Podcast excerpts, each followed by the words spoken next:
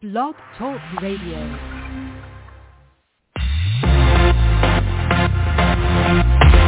We live. We're live. Live from Chicago and Las Vegas.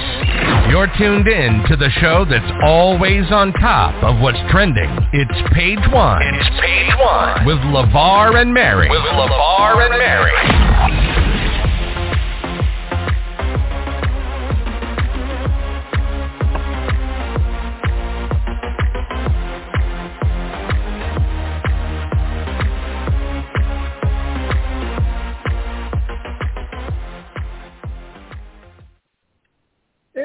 Going on, Blog Talk Radio Nation? You are tuned into page one with LeVar and Mary for this Friday night, August 12th, 2022.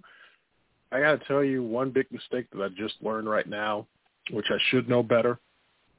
Don't try to glurp down uh, a sip of alcohol before you start to speak because that is not good. Um, I tried to drink it like water and thought it was water. It was not. Um, it's actually I'm trying tonight uh, Moscato Sangria, um, which is cool, and I hope that all of you are relaxing on this Friday night with us. But as always, I am joined by my wonderful friend Mary. How are you? Uh, Moscato Sangria list. I'm kind of jealous and would like to know where the heck my drink is. Well, you know what? I I can ship you a bottle, but I'm pretty sure you've got like a bottle of wine or something like that around there, right? Maybe. of course I do. Of course I do. It's right next to the Malibu pineapple. It's also right next, or the Malibu. It's also next to the Jameson and the Sure you have? So I'm good. I'm good. um, but yes, I'd say join along if you have your beverage of choice. Um, you can join along and join us on this Friday night. But yeah, it is like I said, August 12th. There's a lot kind of going on uh, tonight, kind of a slash uh, stories, and we've got a lot of stories that kind of don't fit under the general directions of stories. So it's kind of a potpourri night. Uh, we'll discuss a lot of those things. Uh, we will also do our retro moment of the week. Also got a special additional retro moment of the week, retro PSA, and then of course the almanac, and we'll take a live look at what's trending. Um, before we kind of really get into things, I know for a lot of you, just like me, uh, you are probably.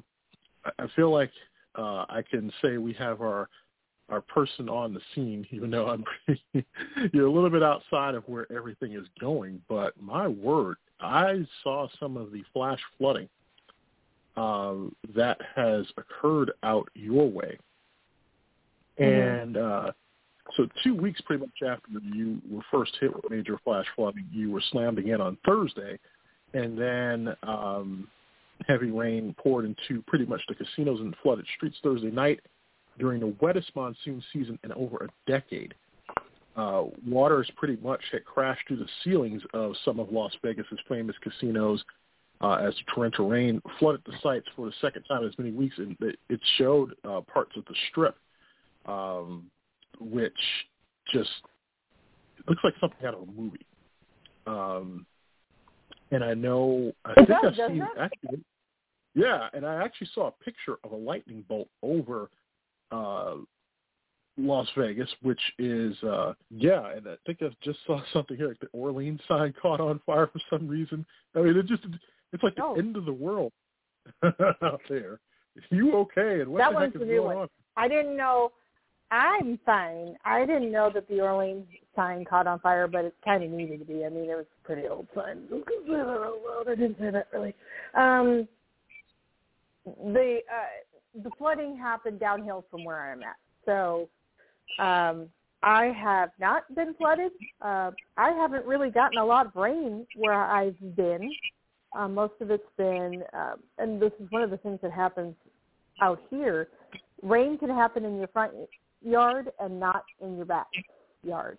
So, uh, and I mean like literally. I'm not. I'm not talking like in a figurative speech. Like I can be in my house, which my friend has been in, um, I could be in my house looking at my backyard and see sunshine and rainbows, and walk out my garage, which is on the other end of the house, and be caught with torrential downpour. So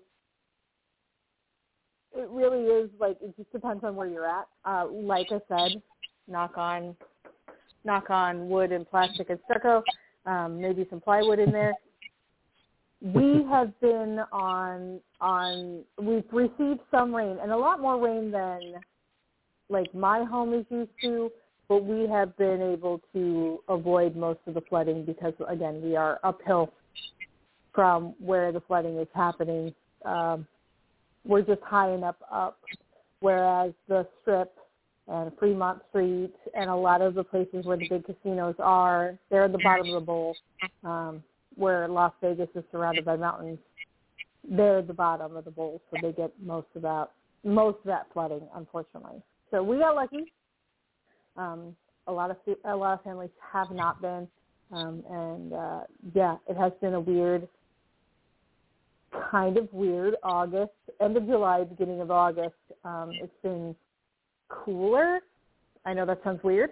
Um, to be like, yeah, it's only 100 degrees and it's cooler, um, but it's cooler than most years, and then, again, more rain. So there's it's also been more humidity in the air, and a lot of people are complaining about it. I I laugh.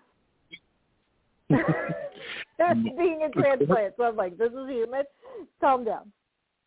Right and according to the National Weather Service Las Vegas, uh, they had reported that with 0.58 inches added to the tally yesterday, uh, the monsoon season in Vegas has delivered 1.28 inches of rainfall so far, and that makes it the wettest monsoon in 10 years. And you still got a month and a half left to add to the total.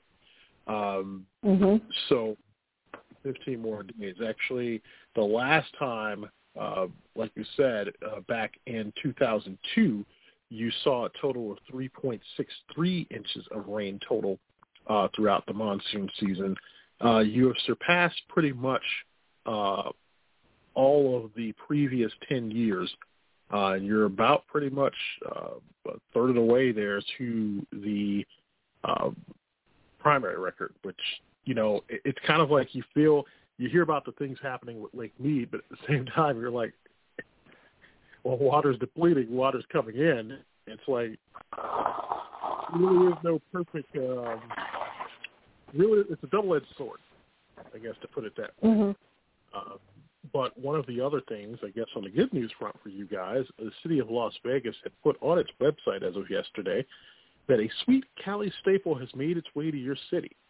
Uh, Randy's Donuts, which is known for its delicious donuts, its massive signage on the outside, will be open on Tuesday at uh, 2170 South Rainbow Boulevard.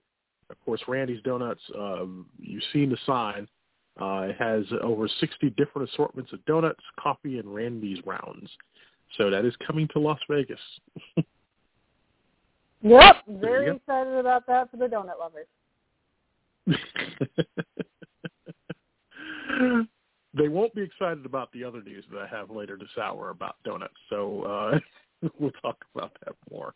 Um, but the other thing, interestingly enough, that I read um, this week, it had to with uh, we've talked a lot about on this show, uh, especially since COVID, about job migration and people who were leaving their jobs during COVID uh, there is now some beginnings of studies that you're seeing about some people who either switched jobs uh, or who resigned. And this week, the report that came out uh, was that 26% of job switchers regret joining the Great Resignation survey found. Uh, pretty much they've kind of sobered up and uh, they now regret making a move. Um, and it says that despite some indications of an economic slowdown, the job market remains remarkably stable.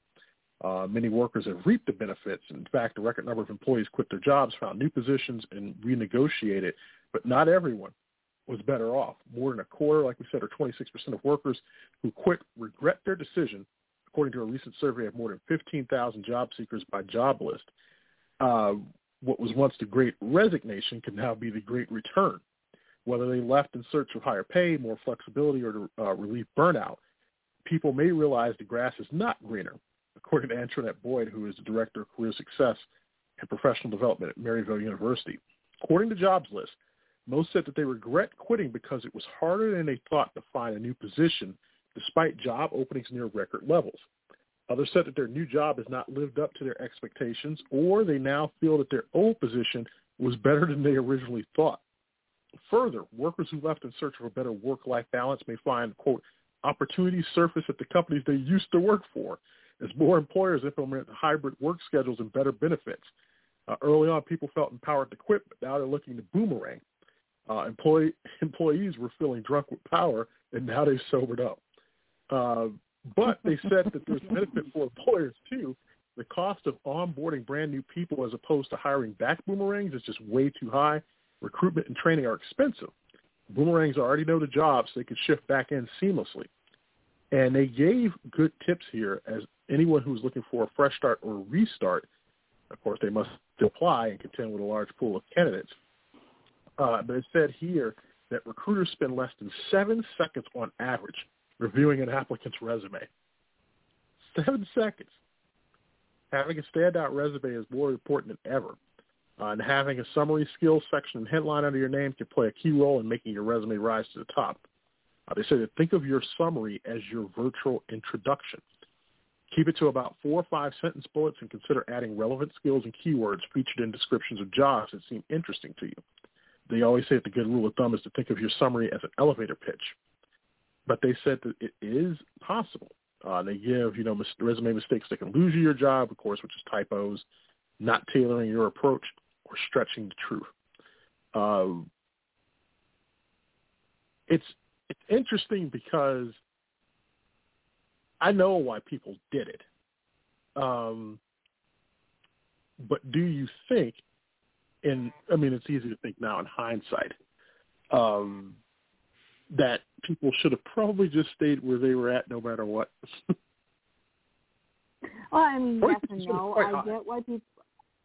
Uh, I mean, yeah, that is quite high. That's, I mean, yeah, you said a quarter of the people. Um, I get why people did it. Some of them probably ended up okay um, doing it this way, and probably will end up in an all right position coming back um, highly skilled, highly specialized people will end up getting better off. Like the more generic, um, no offense to anyone, but the ones or the people with more generic job sets are going to end up being the ones that end up not reaping the benefits of having the boomerang back. Um, the companies are going to get the better end of the deal on those ones. Um, just overall, I mean, as a, a, a long time ago and far, far away, one of my intern jobs when I was working um, during college. One of my college jobs was in an HR where I was supposed to weed out uh, resumes, and I had to read quick, make decisions, and make them fast. So that seven seconds, absolutely, it was. You didn't even look at the name. It was, do they have these kind of things? These are the biggest things we're looking for make sure you see those things if you do put them in this file, if you don't put them in this file. And that was off the bat had I had to before I even got it to the person that knew about the job. Like I didn't even know about the job before I even got it that far. I had to knock down the resumes from what we had to half to give to the hmm. recruiter, and then the recruiter further narrowed it down. So yeah, it, they look at it. It's it's fast. So I, I learned quick that big things need to be first things on the list. Yep. Wow. So that is interesting. But yes, so. and yes to say the the beginning. Yeah, it's it's a weird process, but it's it always a very yeah it's it's a winding road, and hopefully for those of you who are out there doing it, it does not take too long. And I would say for all of you who are, um, you know, keep the faith and keep plugging away because yeah, it's while there seems to be a lot of jobs out there, hopefully you can find what's a good fit for you. I mean, that's because that's happy. Happiness is what you want at the end of the day.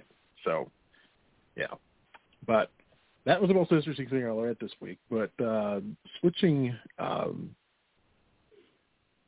switching gears here, um, I forgot to mention because I usually mention it now at the top of the show. This is show number 202 or uh, backwards 202. So easy to remember. but as we go tonight to the almanac, uh, as we said, today is August 12th. We are pretty much uh, at the midway point of the month, just about, which is insane because that now, you know, you start thinking about uh, for a lot of people who have seen uh, kids are going back to school, which is another indicator that fall is quickly coming up upon us and that uh, we're headed towards Labor Day, which is really that last big hurrah of the summer, and then going into the fall. I mean, before we know it and before we're talking, I mean, I think we were talking, it seems just like yesterday, and we were headed into May. So here we are in August. Um, but today's the 12th, and on the almanac, it is National Julienne Fries Day, National Middle Child Day. It is National Vinyl Record Day. Um, if you have a favorite vinyl record, I would say play it. And then tomorrow is International Left-Handers Day. It is National Filet Mignon Day, National Prosecco Mm-hmm. Day, filet mignon and prosecco, and celebrate both. Can you pair filet mignon with prosecco? I say you can, but I don't care. It's steak, dude. Steak. I know. Uh, it is also National Bowling Day tomorrow, the second Saturday in August, and it is National Garage Sale Day. So if you see a lot of people out having garage sales tomorrow, that is why. Uh, August 14th on Sunday is National Code Talkers Day. It's National Creamsicle Day. National VJ Day is tomorrow, and then also um, so Sunday, and also on Sunday, uh, it is National Spirit of 45 Day. Uh, it honors the can-do attitude of an entire generation affected by the trials and hardships of World War II. It's observed every year on August 14th as communities around the country hold events and memorials. Each one honors those who have inspired us, sacrificed, and preserved our nation for future generations. So uh, Spirit of 45 Day uh, is on Sunday. And then on Monday, August 15th, it is National Leathercraft Day. we will not Oh. make any... Oh, okay. Yes. If you craft leather and you have leather chaps, I guess that's that's the day for you.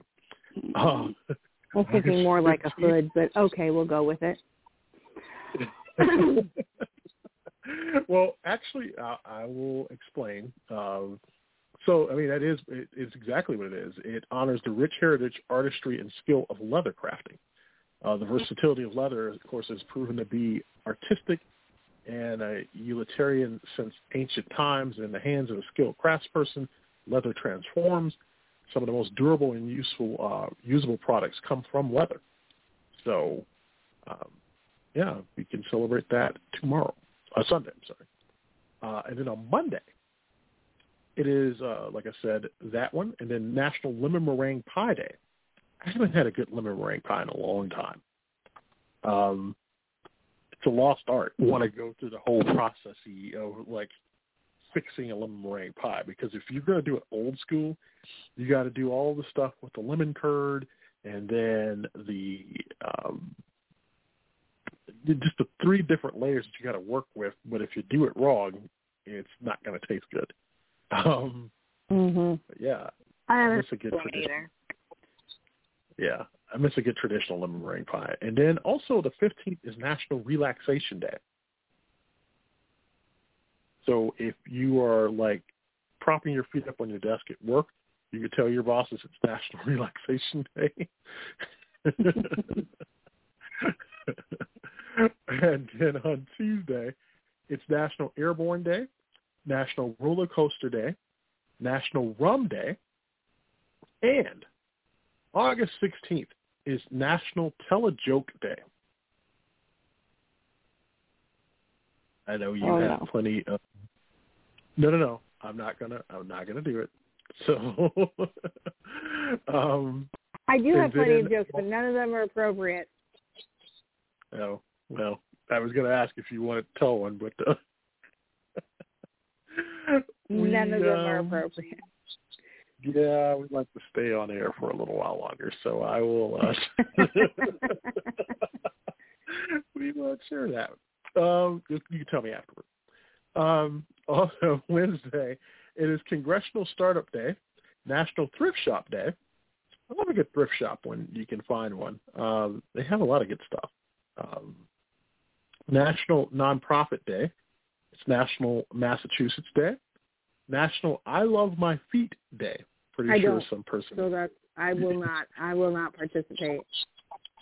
I'm sure some person with a foot fetish probably came up with that idea. Um, it is also National is Black Cat Appreciation Day. Yeah, and then when we get to Thursday, it is uh, a few things here which is quite interesting that all fall on the same day. Uh, National Pinot Noir Day is on August 18th. National Mail Order Catalog Day. Does anybody really order anything by mail or catalog anymore? No, actually, I can tell you, my mom Mm-mm. does. My mom still does. Uh, Hmm. and it, yes, it is uh, National Ice Cream Pie Day, and it is National Fajita Day. Next Thursday, uh, I know that you will probably be at Juan's Flaming Fajitas. Uh, Mhm. because it's National Fajita Day. Uh, but just Mhm. to give you a heads up as to next Friday ahead of time, I will tell you uh, National Potato Day and National Soft Ice Cream Day are a few of the things ahead on next Friday. I love the soft serve ice cream, but what happened?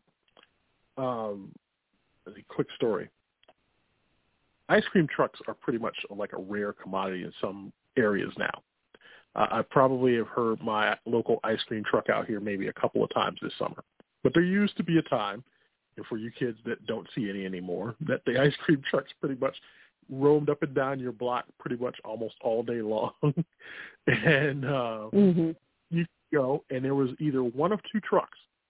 You either had the one truck that had all of the popsicles on it, or you had the truck that had the soft serve ice cream, and you can get a banana split or a shake.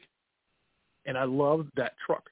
And the thing was that that soft ice cream was so soft, and if it was so hot outside, I kid you not, by the time you got that ice cream and you got it for the truck, and you probably headed back to your house, that stuff was already melting over here, and it didn't take long for that stuff to melt.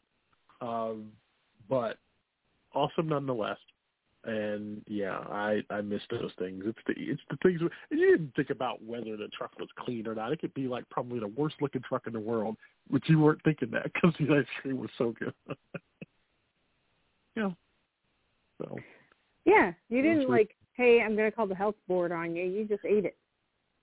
yeah, you ate it. It was good. You wanted more, and yeah. I'm trying to remember the cost of the popsicles back then. I think they were like a dollar and a quarter, maybe something like that, maybe a dollar. Um, but I used to always either get the bomb pop or I would get the baseball mitt with the bubblegum baseball in the center. Those are the ones I loved. I used to get the chocolate taco. I'd also get I'd also get the um dreamsicles. I used to get orange dreamsicles. Um push pops were also one of my favorites. I don't know why I ate ice cream from a cardboard tube, but it was great. I didn't know realize somebody- how much it reminded me of a toilet paper tube until later on in life, but it was still so that good. what- That's what somebody put the meme. It was like, I'm going to have to explain to my kids how I ate ice cream out of a toilet paper tube. It was. I don't care. It was so good. do believe, uh, if you can find them, I do believe 7-Eleven still has, if you go to the right ones, uh, that they have like a little freezer section, t- usually toward the front of the store, that usually has a few of those old school ice cream bars. If you look, there were at a time too a few of the Dollar Trees that had them as well. So uh, if you go to the right store every once in a while, you can find it. So um, I miss Jello pudding pops too.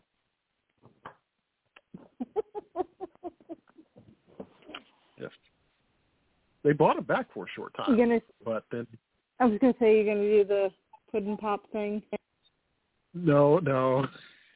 I think that almost kind of goes with the jokes that you had in mind, and I'm not going to do that tonight. or I could just be like, about?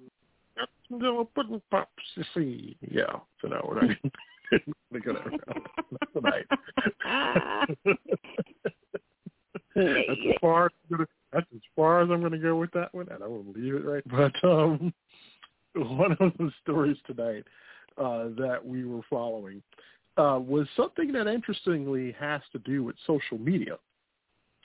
Happened this week, but um, NBC News reported last week that a proposed law force social media companies to provide more access to child surveillance apps. And so Snapchat will let parents see whom their kids are chatting with. Uh, they've announced that a new feature called the Family Center will be released globally in the coming weeks, giving parents the ability to look in on whom their kids are chatting with. Family Center is designed to reflect the way that parents engage with their teens in the real world, where parents usually know who their teens are friends with and where they're hanging out, but don't eavesdrop on their private conversations, according to the company. According to press materials, the new feature requires that both the child and the parent consent to the monitoring. Once a parent has been given access to monitor their teen's account, they will be able to see a list of their teen's friends and report anything that they find suspicious. As designed, the tool would not notify a parent of any alternative Snapchat accounts a child might have. Uh, the announcement of the new feature comes amid mounting pressure from activists and lawmakers. For years, parents of teens who have died after purchasing drugs laced with fentanyl from pe- people on Snapchat have been calling for the company to work to prevent such tragedies from happening again. Many have asked the company to allow parental monitoring apps access to Snapchat chats so that parents can be alerted about certain types of chats and content seen dangerous. Snapchat and several other apps have pushed back against the idea, citing privacy concerns. Uh, Sam Chapman, the father uh, of Sammy Chapman, a teen who died after taking fentanyl-laced drugs found on Snapchat, has worked with the Organization for Social Media Safety to help develop Sammy's Law, a bill that would force social media companies like Snapchat to work with surveillance apps. And um, pretty much with that, uh, a Snapchat representative noted that it's against its terms of service to have multiple accounts, and that if a person does have multiple accounts, they would have to fully log out of the app to toggle between them. Yeah, that you know of, Snapchat. Uh, but it said in the blog that developed families, the Family Center to empower parents and teens in a way that still protects teenager's autonomy and privacy. There's a couple of questions to this, and I guess I had uh, asked you uh, a few days ago when I saw this. Um, but one, um, good idea or bad idea, and two, will that lead to pretty much kind of like um, I'm going to try, I'm looking for the t- most tasteful word for this, but will it lead to kind of an end of some social media sites as you know it? Because we all know that once teens or preteens who are on these sites feel that their privacy is being intruded on or there are more restrictions to their privacy, uh, they tend to leave it in droves, such as what I know a lot of people did with uh, Facebook. uh, it is not the young people's um, app as it used to be. Uh, a lot of those people left and went towards Snapchat, Instagram, and yeah. Uh, but what say you to this new filter? I mean, I think it's a good idea, but then the next thing was uh terms of service. If we're going to be pulling that, then why are teens on there? Mm-hmm. Just throwing this. I'm the old lady at the end of the block that doesn't understand what's going on. So Facebook is like the new and shiny thing for me. Um, I'm lying, but kind of telling the truth. I don't know that it'll be the death of it, but it will be. Uh, there will be a huge change in how it's used. Um, I remember something like, and I'm going to say this wrong, I'm sure, Kik, Mm-hmm. like from years ago, that has Yeah. basically fallen off the wayside. Then it became Snapchat. Then it was, you know, Instagram. Like, seriously, they will figure out a way to get around it. Um, but what it comes back down to, good idea, bravo for trying to get in there. But let's, like, I don't know, shore up your whole you know, like your your minimum age thing, because I think it's supposed to be 16, 15 for Snapchat. If your 15 year old is all is buying drugs from someone, you got more problems than just Snapchat. Okay Right. throwing that out there as well. There's a lot of this is um this is a band aid for one of the scrapes and they're ignoring the gaping wound. Um bravo. I mean I hate to say I hate to sound so down about it, but it is kind of a yeah, good job. Yeah, I I think it's going to be kind of like the first nail on the proverbial like uh, it's I think that for and even then I'm I'm trying to think, you know, not a lot of people are going to care I think at that point who their 18 year old is. I mean, who is this I really don't know who this is going to affect. Is it going to affect that 13 to 16 year old more? Because after that, parents really don't have time to do all that stuff and to like look at who their kids are talking to on social media. You know, they kind of will say, "Hey, I'll loosely, you know, kind of look out, and if things kind of seem to be going south, then I'll ask for it when it happens."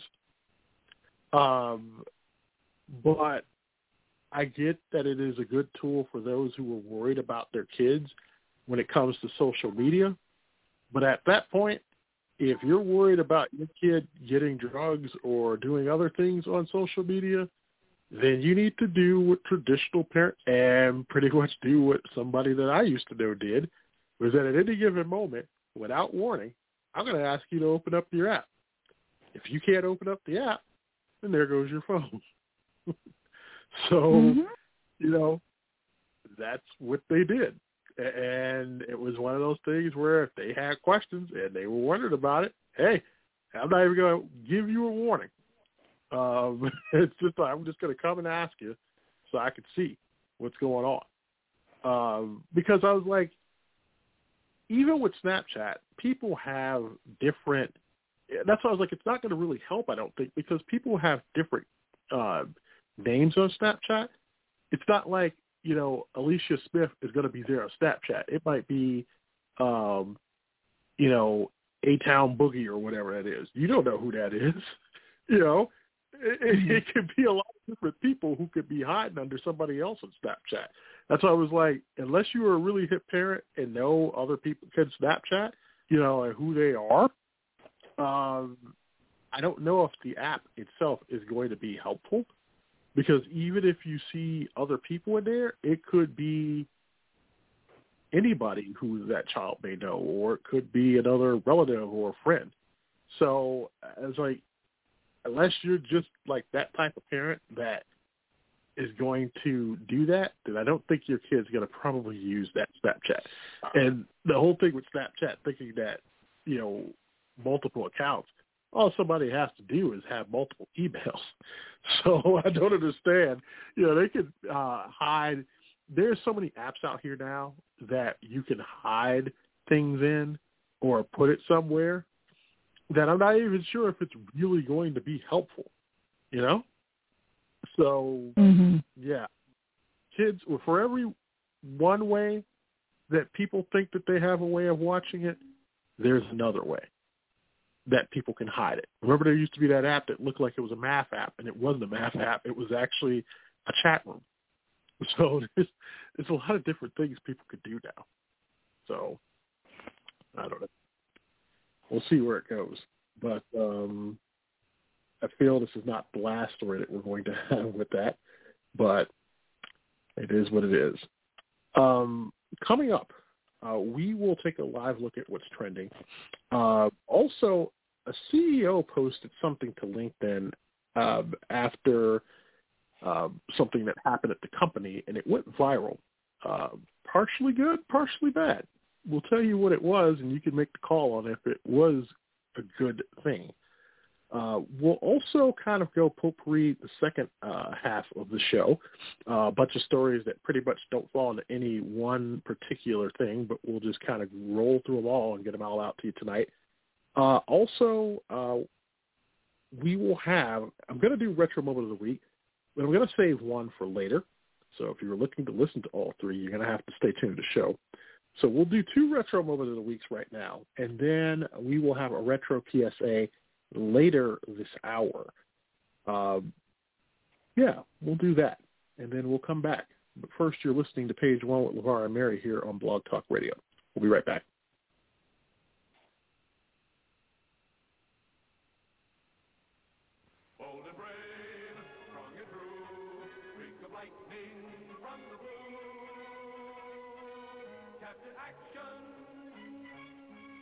Captain Action. So super powerful you can change him into nine of the mightiest superheroes of all time. Change Captain Action's uniform and face mask and he's Batman. Fighting crime with his Batarang. He's the mysterious Phantom. He's the Lone Ranger. He's Flash Gordon and he's Superman flying to the rescue. Get Captain Action complete with uniform, sword, and ray gun. Then get his nine other great superhero outfits. They each come with action-ready uniform, face mask, and realistic equipment. Fighting evil, that's his creed. Thundering power, lightning speed, Captain Action. He's ideal.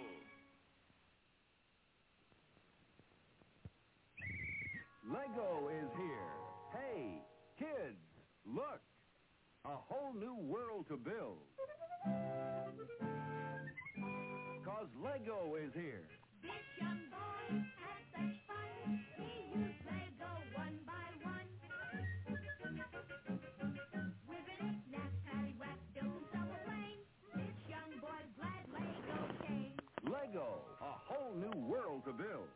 This young girl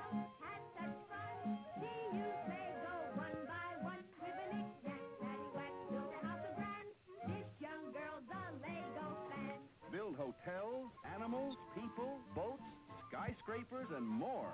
So kids, get your Lego set now at department and toy stores everywhere. Lego, the sensation of Europe, now made in America by Samsonite, who make it better for longer lasting fun.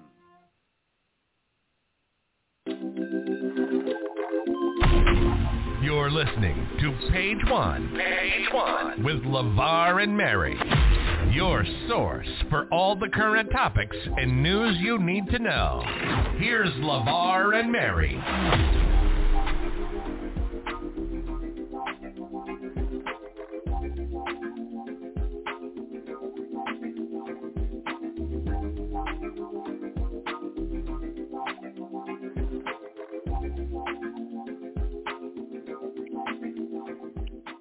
And welcome back to page one with LeVar and Mary for this Friday night, August 12th, 2022. I will tell you, um, the Lego commercial uh, that you just heard was from the uh, mid-50s from Samsonite. Yes, the same people that make the suitcases. Because there's actually another old Lego commercial on YouTube where they start talking about the Samsonite suitcase – and it was an odd commercial because at the end they throw in too that they made Legos, and I don't know if it was originally in, like intended to be as big as it was, uh, but the Legos at that time ran between I think the cost they had it was from a dollar twenty five up to twenty four ninety nine. Um, but yeah, that was uh, Legos back in the uh, 50s, and then also that other retroversial, which you heard with the um, toy, the uh, an action toy, that was a pretty awesome toy because it did so many different things. And if you go and you watch the commercial on YouTube, the Captain Action toy dressed up, and they had the outfits for the different um, superheroes. So like the commercial said, you could put the Batman one on and had the little bat, you know, belt. You could put Superman costume on it. You could put a spaceman costume on it, Lone Ranger, everything. It was like nine toys in one.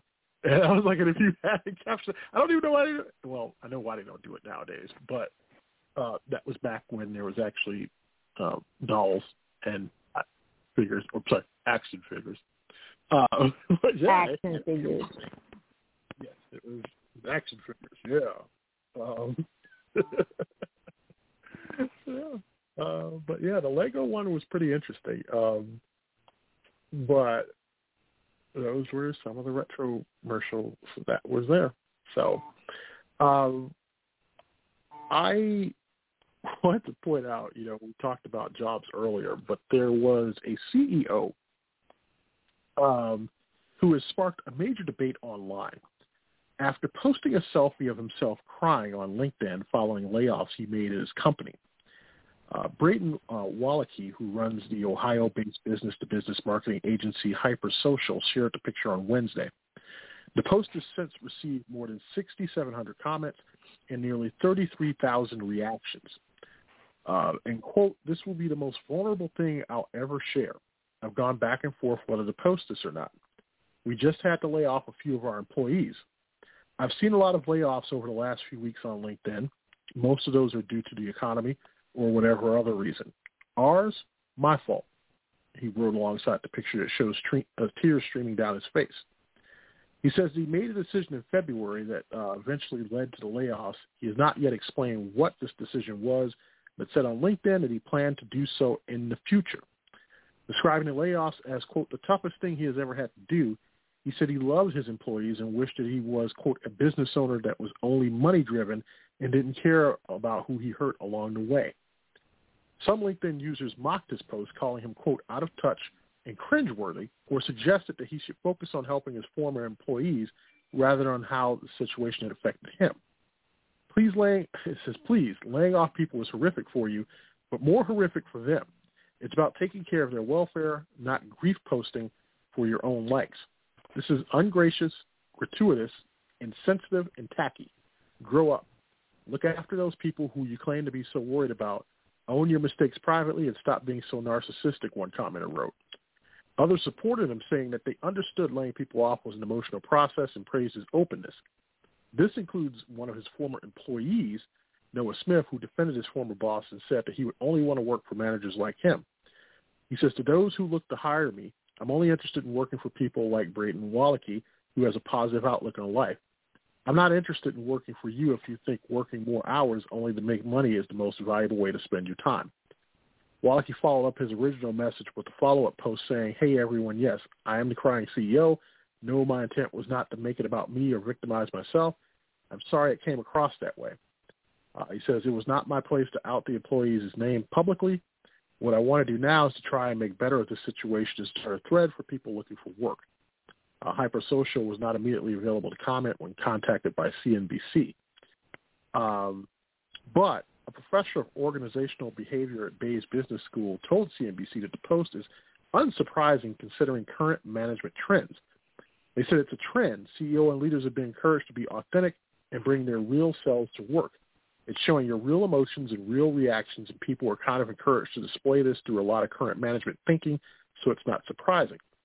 He added that Wallachie appeared to be navigating a delicate balancing act between being too authentic and not authentic enough, sometimes referred to as bounded authenticity. Um, thoughts?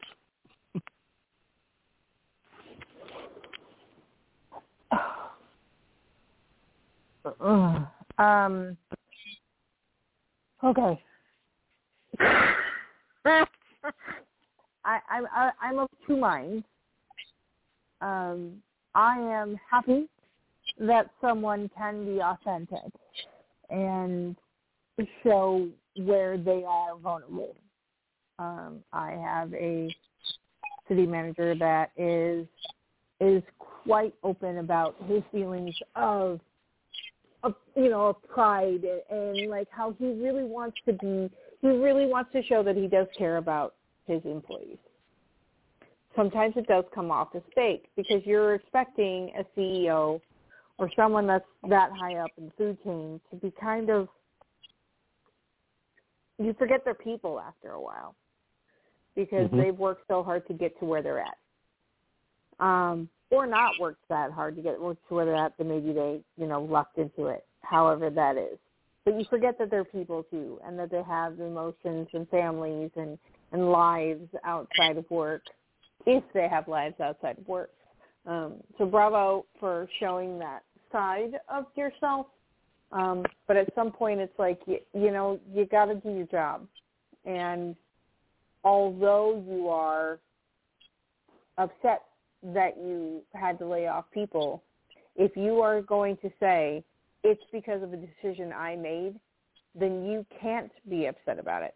Your decision just put people in jeopardy, and that although understandable that you're owning up to it, is worse than if it was just luck pulled this away from me. Like I can't afford to keep you on because Mhm. of these reasons, and this is the, the reason why. If you're laying off people because you made a decision that resulted in the fact that you can't afford to keep people employed or they're just become obsolete,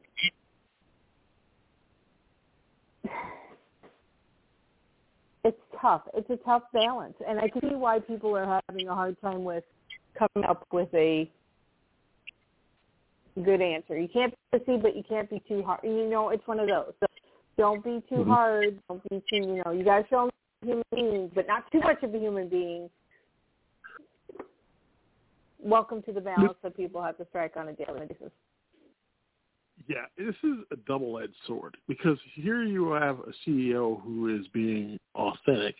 At the same time, the general population nowadays is not so kind when someone who still has a job goes online and talks about how hard it was to do their job or they did something that resulted in the loss of jobs for others. Um, I mean, bravo for being uh, upfront about it because I've had bosses who have been emotional, and when things have happened, you know, you could see it in their eyes that they don't want to do that, but other forces have led them to doing that.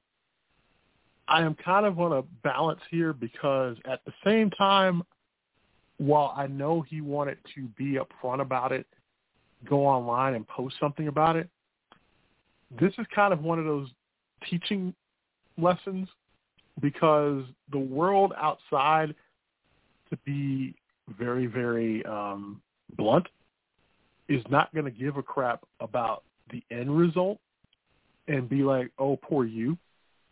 Because a few weeks ago, we had kind of a story like that where a nurse had posted herself online um, taking a quick break after losing a patient. And it got a lot of backlash. And the reason why was because it seemed kind of scripted and it was kind of more or less like, oh, I lost a patient and this is what I have to go through every day. Well, people were saying, well, the patient died, the family is, suffers the loss. You know, you're kind of coming across as boo-hoo, poor me. And nowadays, when people who are on the, quote, opposite end of a bad reaction or of something that occurs, in a way, they are still unscathed because they can continue on. And what society does is that they have no sympathy for those people. Slight sympathy, but when you start posting it and you start talking about it, you gain and lose um, a little bit from both ends, and you're going to get a lot of brushback because as a person who has you know lost a job or a person who has been laid off, they're going to be like, I lost my job. Now I got to worry about where my next paycheck's coming from. But my boss, who still has one, is online, tears in his eyes, taking a picture, talking about uh, how he didn't want to do what he had to do based off of the decision he made, but he still has a job. That's kind of how it comes across. And like I said, I give him credit for being a CEO who is showing his um, authentic self. I'm not sure if the picture helped. Uh, sometimes I think that it's almost one of those damned if you do, damned if you don't. Because at the same time, while I have or we have a respect for him for showing the trials and tribulations of being a person who has to make that decision, also comes the misfortune of people who aren't going to feel bad for the person who still has a job on the other end. Um, And not just I'm in- job, but a job that pays six digits. Right. right. And, you know, that's why I was like, it's kind of tough at that point because, you know, I was like, well, you're the guy that did it. And you're the guy that pretty much, you know, made a decision back in February that affected these people's lives. So why should we feel bad for you crying? I get that. I totally get that. But on the other end, like I said, if he is authentic and if what his uh, past worker is saying is true, uh, it's a teaching lesson here because it will probably for future people who want to post something like that probably stop and think twice. I don't know. Like I said, I don't know if the picture would have helped. Maybe something he could have put out there like, "Hey, it's not easy being in you know charge. I just had to make this really tough decision. It is not easier on us to make that decision, and I feel really bad and I am going to try and figure out ways in which we can make this better. And if anyone knows of ways to make it better or to do particular things or what, you know, easier ways to probably uh, make this a little easier, something that is not easy, hey, any suggestions are welcome. I think at that point, a lot of people would have respected it and would have been like, hey, this guy really does care about his people. But when you post a picture, it's almost kind of like what's the word I want to use? Like self-grandizing yourself. You know, it, it's like the person who. This sounds bad, but it's kind of like any little thing that we do in which we don't have to do it, and when we do it, and then we look for either sympathy or empathy or, you know, something. People are you're gonna get half the people who are like, oh, they're just doing this to like get attention. And it is, like I said, it's a shame because it was great to see that.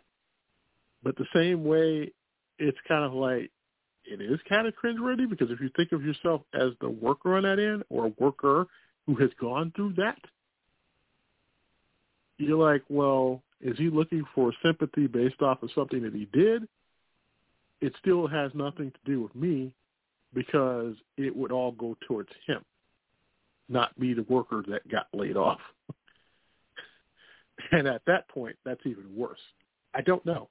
Uh, but like I said, if that is the true case of that, I don't know him. Uh, I can only go off of what you know someone else has said and take it from there at its value. But if he is a great boss, you know, I, I give him kudos for it. Uh, I hope that um, he can do something to get some of those jobs back or help those uh, folks that were affected. And if he does, the the I guess the pat on the back or the um, I guess his own self sense of guilt will be erased uh, from what he can do post this. And I hope he can. And at that point, maybe he can come back and put a smile on his face and say, hey, you know what? Those people that lost their job, we were able to find people new jobs or we were able to get some people back.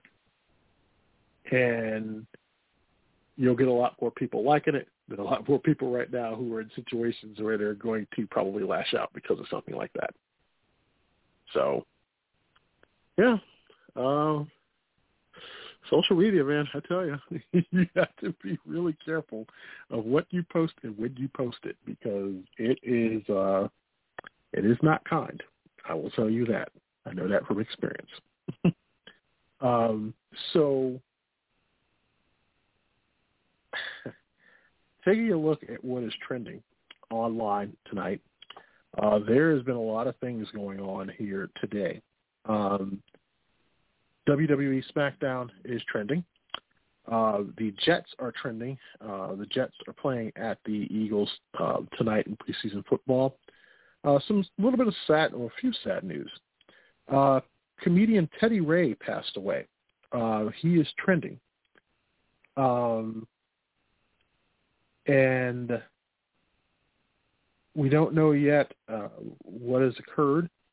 Um, and I believe from what I was reading that he was only 32, uh, such a young age.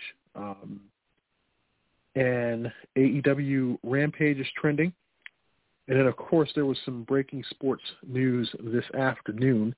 Uh, Fernando Tatis Jr. of the San Diego Padres was suspended uh, by Major League Baseball for 80 games after testing positive for banned performance-enhancing substance. Um, I know for Padres fans who, after last week's trades, uh, thought that they had pretty much a really good team, that takes a huge hit uh, on them. Uh, also trending uh, tonight, well, there's quite a few things. Uh, one of the other things I want to kind of update, uh, unfortunately, uh, a little bit of uh, sad news today um, with the passing of Anne Heche.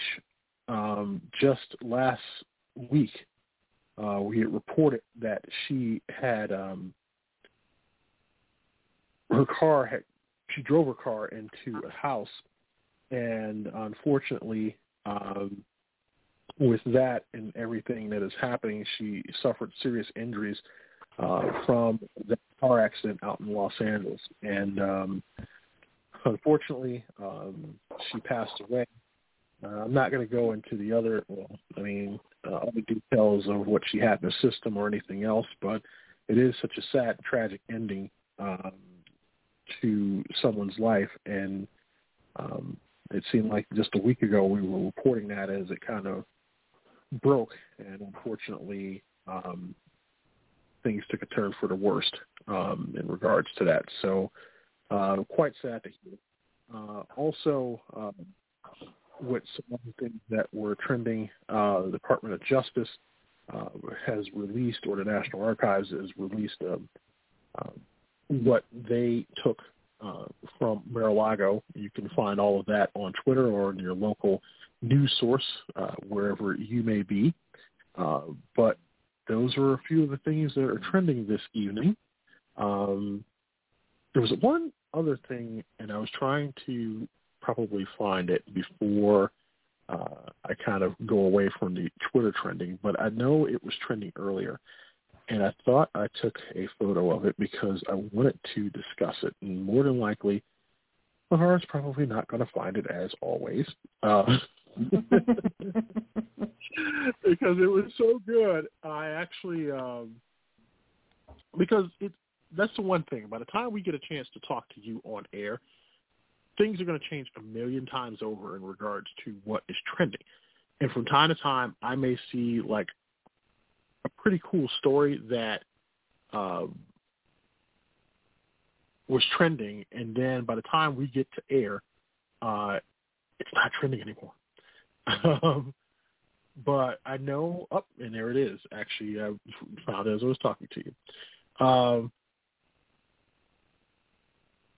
TwitchCon um, came out. Woo-hoo! Yes, yes. Um, here's the thing. they did an update on their health measures in regards to TwitchCon this year. It says, according to Twitch from their Twitter page, that we've heard from many of you that you want a safer TwitchCon, so they're updating their policy. Masks will be required indoors as well as either proof of vaccination or a negative COVID test. That coming from TwitchCon. And Yep, that was Um, just today. I got that email yeah. today. Yeah. And uh, so, uh, and just moments after that, and I'm going to get all these names wrong, Nickmercs um, put out a tweet, and he says the MFAM and I will be doing our thing down in San Diego. It'll be popping all weekend. I already spent over three hundred thousand, with more to come. No mask requirements, no vaccine requirements at our events. Do you, and we'll see you there. So it looks like he will be doing his own event. Not a big surprise. Yeah. So, um, and then uh, somebody was, uh, I guess, Dream, who is also online. Uh, some people were kind of uh, commenting on the fact that he had liked the updated mask policy tweet. Um, and yeah, just his, a bunch of his icon is about a guy in a mask. yeah. See, this is why you this this is some of the stuff that I giggle at because it's lost on you. Dream, who is a famous YouTuber, Minecraft player, speedrunner, had some some some controversy. Um, he's also on Twitch, I believe. I'm gonna I'm gonna have to double check that. I'm pretty sure he is. Um, he does not show his face. He Hmm. always, when he's out in public, has a has, and this is his icon and his what his persona is on Minecraft. It's a guy with a white, plain white backdrop, like a, pa- almost like a paper plate with a smiley face drawn on it.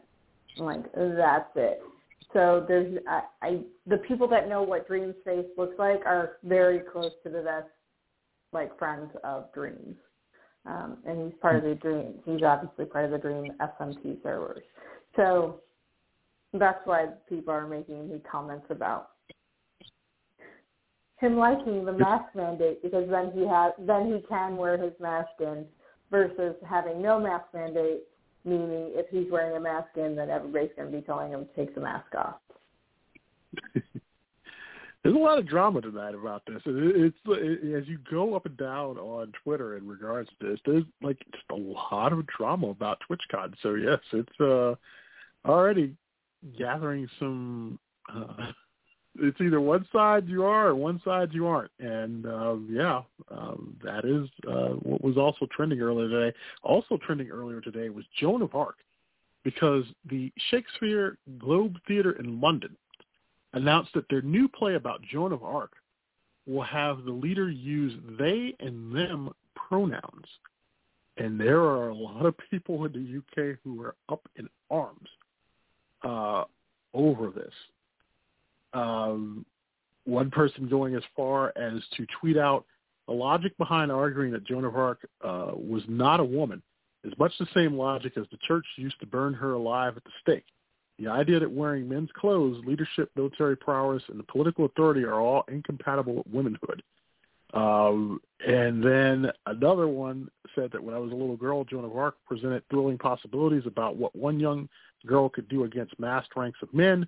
Rewriting her as not female and presenting it as progress is a massive disappointment.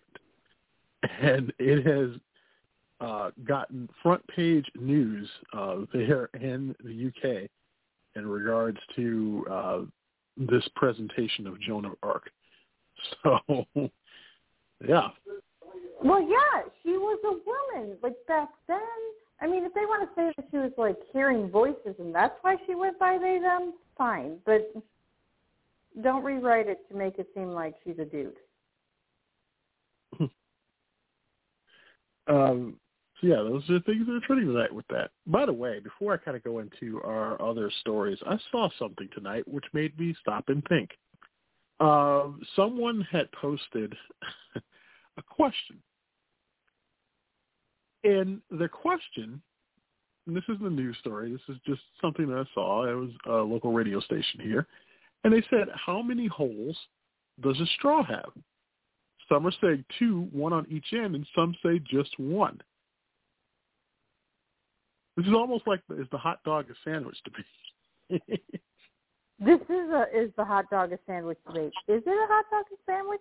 I'm going to say no.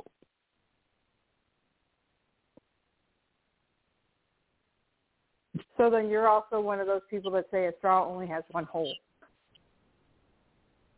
I thought strongly about this. I mean, in a technical sense, one hole was drilled into the middle to make it said straw. granted, there is a beginning and an end, but then at that point, would you say, you know, uh, does a sphere or those little spheres that the dogs go through, does it have two holes, but it has an entryway and an exit? It's only one hole, one long little hole to run through. So I mean, I don't know at that point because now it makes you think: is it just one, or are you counting? Are you counting the top and the bottom? But it is just one complete hole. If you're saying two, how you're going to have your technical people say, well, if there's two, then where's the second hole on the side? Because technically that is count as one, one long hole that has an open and a close. Let's put it out there. I'm just saying, it ignited a little bit of a debate tonight on whether a straw has one or two.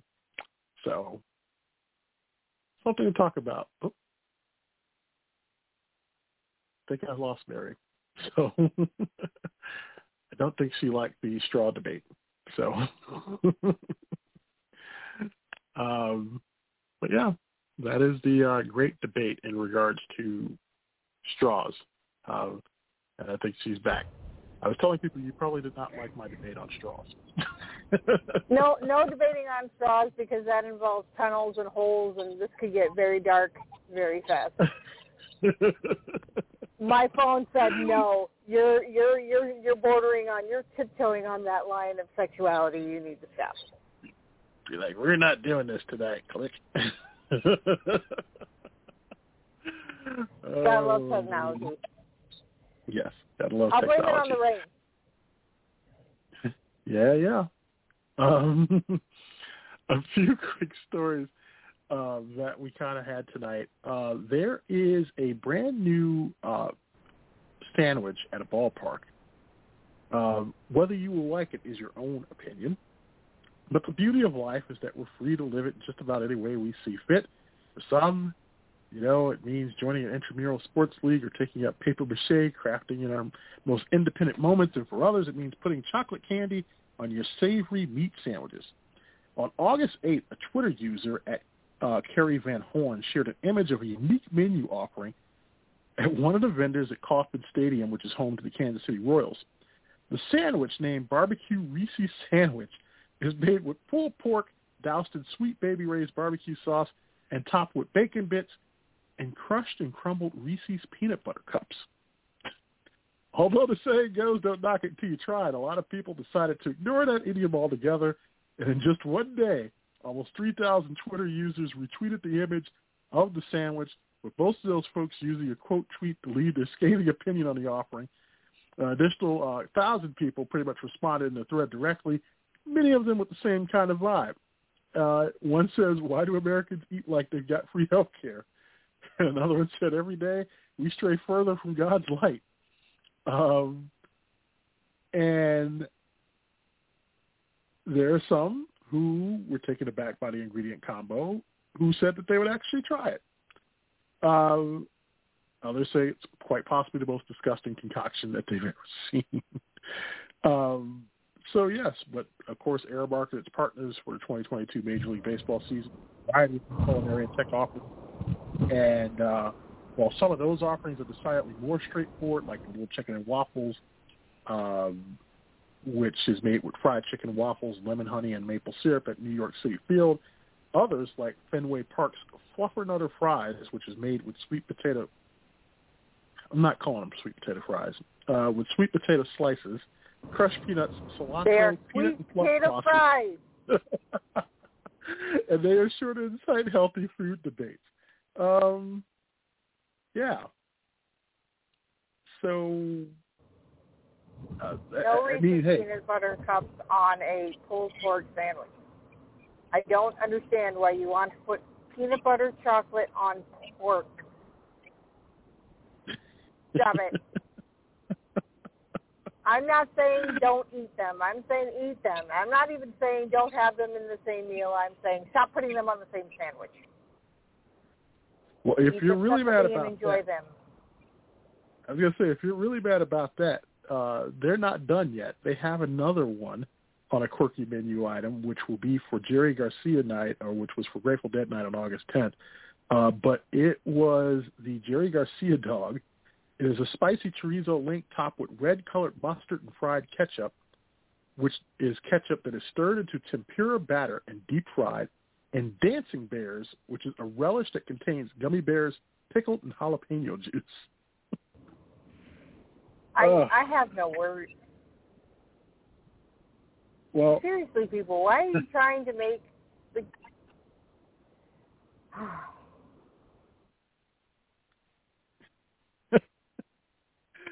I think I have her speechless, which is uh let's continue on with the speechless, why don't we? Because Doritos just debuted new two new unexpected flavors. Ketchup and mustard. Both Doritos ketchup and spicy mustard flavors are being sold exclusively on the Frito-Lay's website. Uh, pretty much it's a test run, and for a limited time, the flavors classic ketchup and spicy mustard are now available. Um, and both flavors are being sold exclusively through their website, snacks.com. A 9.25 ounce bag sells for five ninety nine. I'm more speechless about the price of the bag than the flavors themselves. But hey, those aren't that wild. Uh, I'm not. I'm. I'm not gonna lie. Ketchup, meh, maybe. But the the spicy mustard, not, that's not so far off. Okay. Uh, this also gets a little bit better. We continue on with our Okay. food around the world. Domino's Pizza is saying arrivederci as it is fleeing Italy after failing to win over the local customers. Just seven years after making its debut in Milan, Domino's Pizza is leaving. The fast food giant closed the last of its 29 stores on the Italian peninsula after struggling to gain a foothold in the country, with locals proving to be difficult to win over for the American chain. The company's exit from Italy was met with cheers on Twitter, where users mocked Domino's for even attempting to establish a foothold in the homeland of pizza in the first place. uh, arrived in that Italy. just proves 20 how bad it is. uh, it says even local pizzerias turned to delivery when in-person dining was shut down by COVID. COVID, uh, and pretty much, yeah, I will tell you. Um, so like I said, if you ever feel you're being outrageously overconfident about something, just remember that Domino's thought they'd be able to justify opening 880 stores in Italy. so that did not go well at all. Um, Uh, and some good proves that. Mhm. Yeah. and some good news for you cereal lovers. Customers disheartened by the demise of the Choco Taco will soon have a new outlet for their culinary nostalgia, this time at the breakfast table. General Mills announced plans last week to bring four of its classic monster cereals, Fruit Brute, Frankenberry, Count Chocula, and Boo Berry, back to the supermarket shelves for a limited time. The boxes themselves have been given contemporary makeovers by New York-based artist Brian Donnelly, known professionally as KAWS. Uh, in an email, he said that he was thrilled at being asked to collaborate with General Mills on the cereal revival. Fans of all ages can enter to win a series of vintage-style toys based on his designs. Uh, so, also, one of the things is that the monster, yes, the monster cereals were first introduced in 1971, taking inspiration from classic horror icons like Dracula and Frankenstein. The first images of Count Chocula and his spooky cohorts were drawn by George Carn, who was a cartoonist and commercial artist who sketched the original Trix Rabbit. Uh, of course, the brands continued to endear themselves until 2010, when they only became seasonally available. Now, of the four, Fruit Brute has the most unusual trajectory. Touted for its howling good taste of fruit and featuring a lovable werewolf character, the brand was first discontinued in 1982 and replaced by Fruity Yummy Mummy in 1988. That production ceased in 1992 as the original Fruit Brute brand made two brief appearances in the Quentin Tarantino movies. Uh, if you know those movies, um, bonus points for you. Uh, it was 1992's Reservoir Dogs and 1994's Pulp Fiction.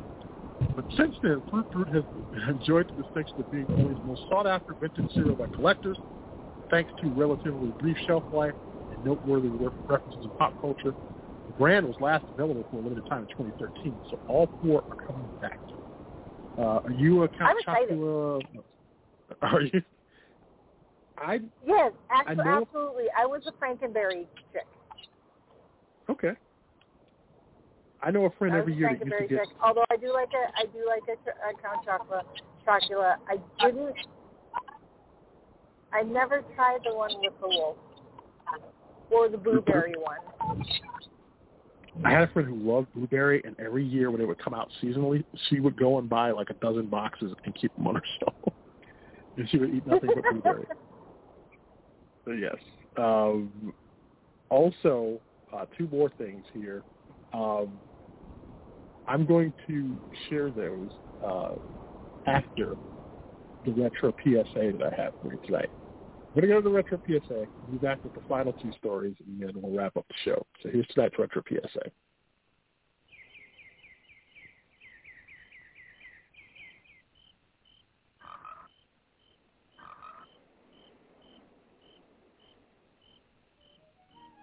A forest is many things.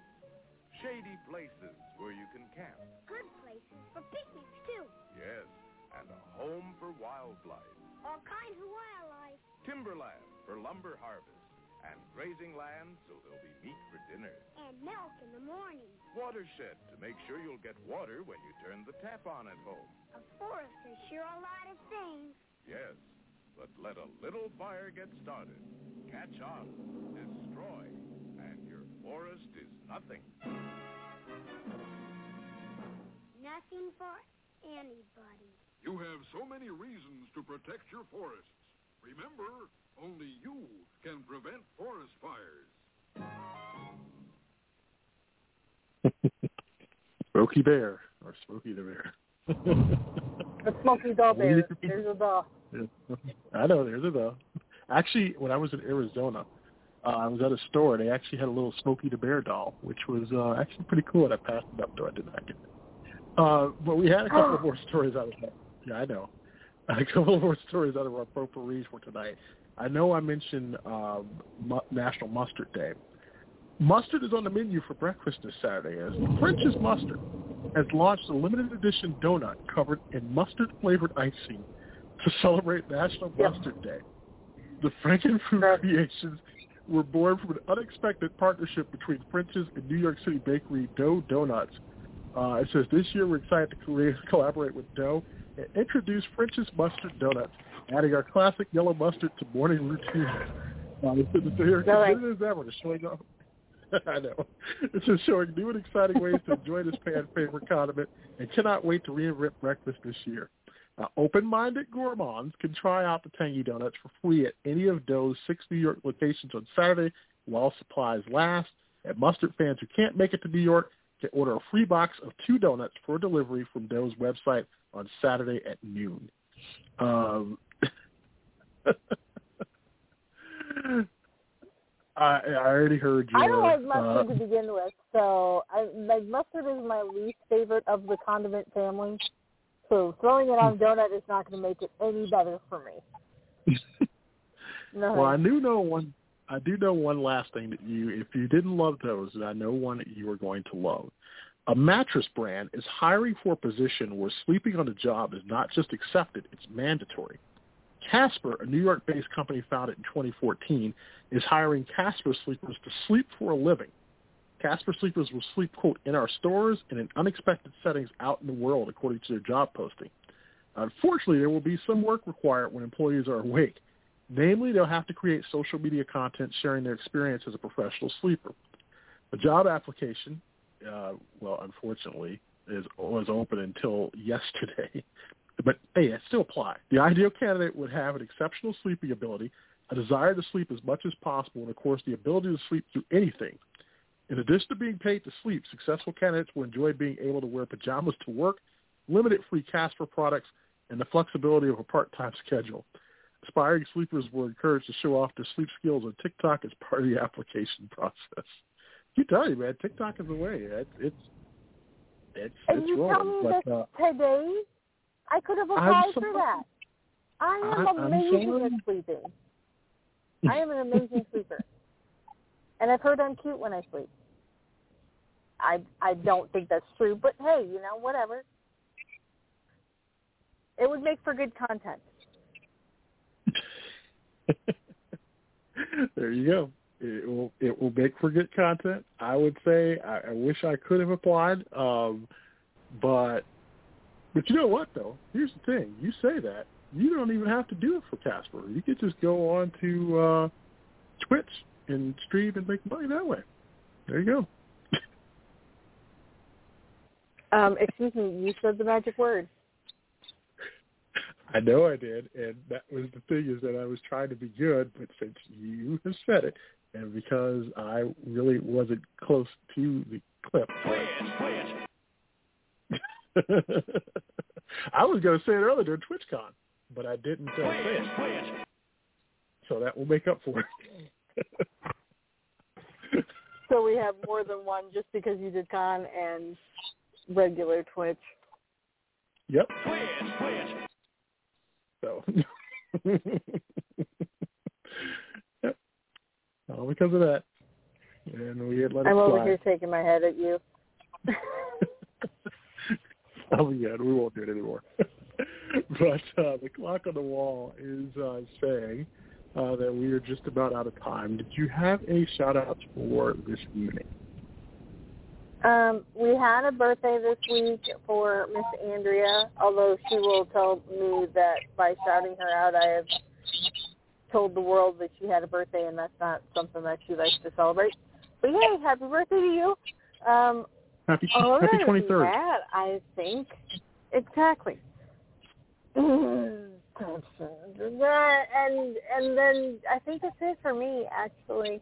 And I am oh, and, not, and not that it's an announcement. I was going to wait until closer to the time, but since we talked about it tonight, I will be at TwitchCon. Not sure what I'm dressed up as yet because of the change in the um, the health and safety regulations that they're putting in place. Because of that change, I might be changing the costume that I'm really so I will be doing cosplay on Saturday. Um, so if you want to come see me, come find me. Good luck. Follow What- me on my Twitch, and then you can hear what what- it's going to be. What was going to be the original costume? Uh, it was either going to be, I was either going to be Luigi with the mustache or Toad without. Um, You can find a mustache. but I hadn't figured that. those out yet. Well, yeah, no, no, no, no. I don't want. Nope, nope. I have a better idea now that masks are uh, mandated. Oh man. But it will be another video game character. Hmm. Princess Toadstool, perhaps? Hmm. Mm-mm. No, this person has a mask. Oh. All right. We will try and guesstimate this as uh, up until then. Uh, we've mentioned it, but yeah. So yeah, see Mary at TwitchCon, um, and for all you folks out there, if you're still thinking about going, please go. uh, you should still have fun. It should still be fun. Hopefully things change before then, Yeah. but I, I know um, as things go, we're trying to be safe because I can tell you, um, in some ways, Exotica as it was was awesome, but at the same time, some people did come down sick afterwards, so it's all for safety. So, uh, but no, no Mhm. shout outs here. Just a uh, shout out of thanks to everyone once again for watching. Um, we appreciate you listening.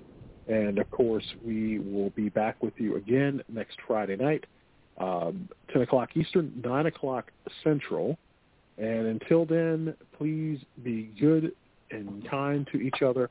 You know, I was trying to come up with a hokey kind of like closing line for the show, and I think I'm going to try it out tonight. I probably won't say it every week.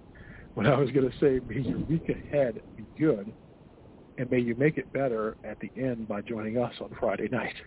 so for Mary, I am LeVar. Thank you so much for listening, and we will see you next week. Take care.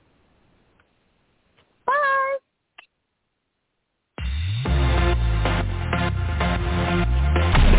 Thanks for listening to Page One. Page One. Page One. Don't forget to get the latest show info on Twitter at NewsCommentBTR and add us as a podcast on Apple, iHeartRadio, Spotify, and other platforms where we can be found.